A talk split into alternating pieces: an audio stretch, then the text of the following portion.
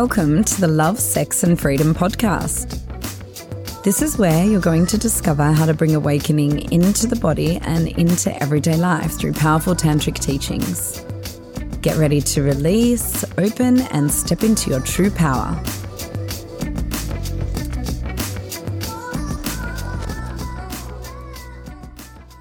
So, whenever our actions are dependent upon another person's response to us, then what that means is we're focused on our audience.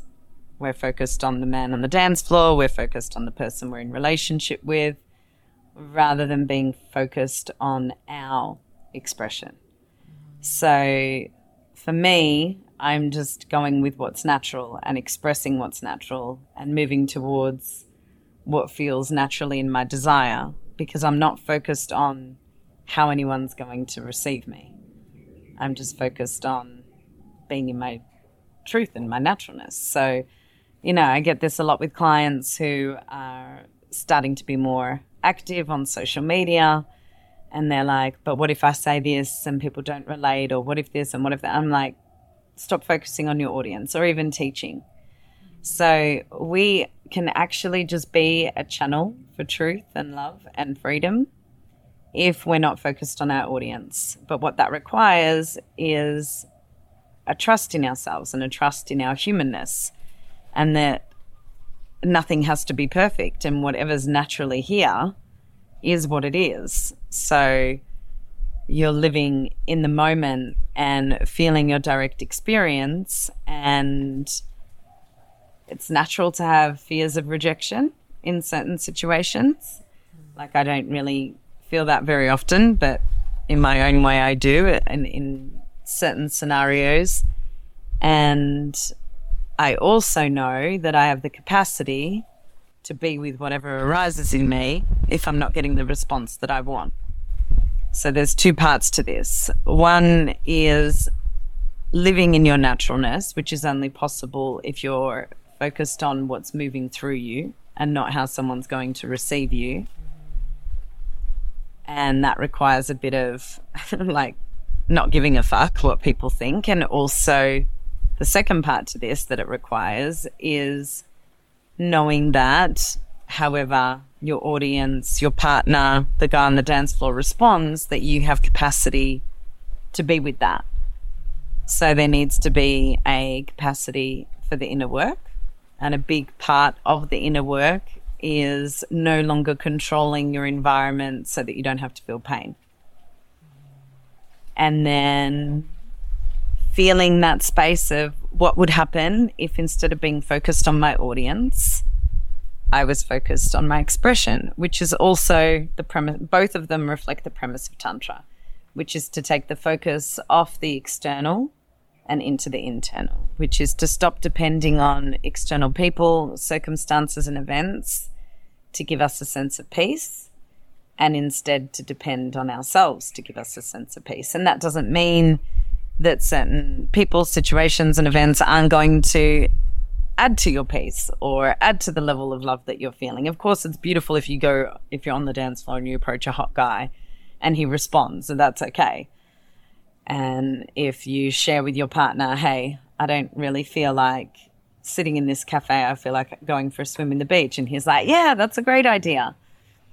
And it's also amazing if that guy on the dance floor isn't gelling with you, you can be with that. And what's even more amazing is when you don't take that personally and you trust in life. So part of trusting in yourself is also trusting in life and trusting that certain soul connections are meant to be and they're not meant to be. And when we actually speak up in relationship, the fear that's underneath the fear of rejection is often the fear of, which is unconscious, of what if we don't work when I'm modifying myself? What if when I'm living in my naturalness we're incompatible?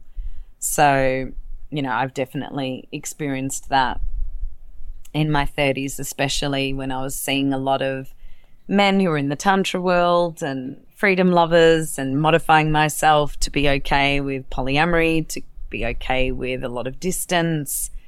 And actually, that wasn't me living in my naturalness, but I was so afraid of losing them that I was modifying myself. And now I'm not afraid of losing my partner. because I feel whole within myself. And even though I'd miss him and it would be sad, I also don't want to be with someone that I can't be myself with.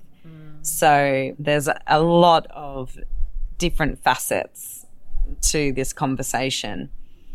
And I think if all of the listeners out there can just start to ask themselves the question and possibly engage in an experiment what if I did live in my naturalness? What if I did move towards what I naturally desire? What if I did express what's naturally true for me? And what if I did an experiment of like 30 days where I tried that, or an experiment today, or an experiment for a week, and just see how your partner responds, how the man on the dance floor responds, how your Instagram audience responds. Because what people want and what people deeply long for, all people, is truth and authenticity. And so many people are living in these masks, and actually, what we all deeply crave is to just be who we are. And we need transmissions for that in the world. And it just feels better to live in your naturalness. You know, if I look back to those relationships where I was trying to be some perfect tantric queen or some ideal spiritual woman, there was so much angst in my life all the time. And it's like, okay, now I just ask for what I want and move towards what I want and say what I think and feel and trust that if in that in the truth of my being I can't be in a relationship or that connection isn't going to happen. Yay, I know that. Instead of just suffering to avoid suffering. And the other part of it is that when you're living more in the moment and in your naturalness, you're not forecasting about the future or you're not thinking about the past where you may not have got a result that you want. So you're just in that moment.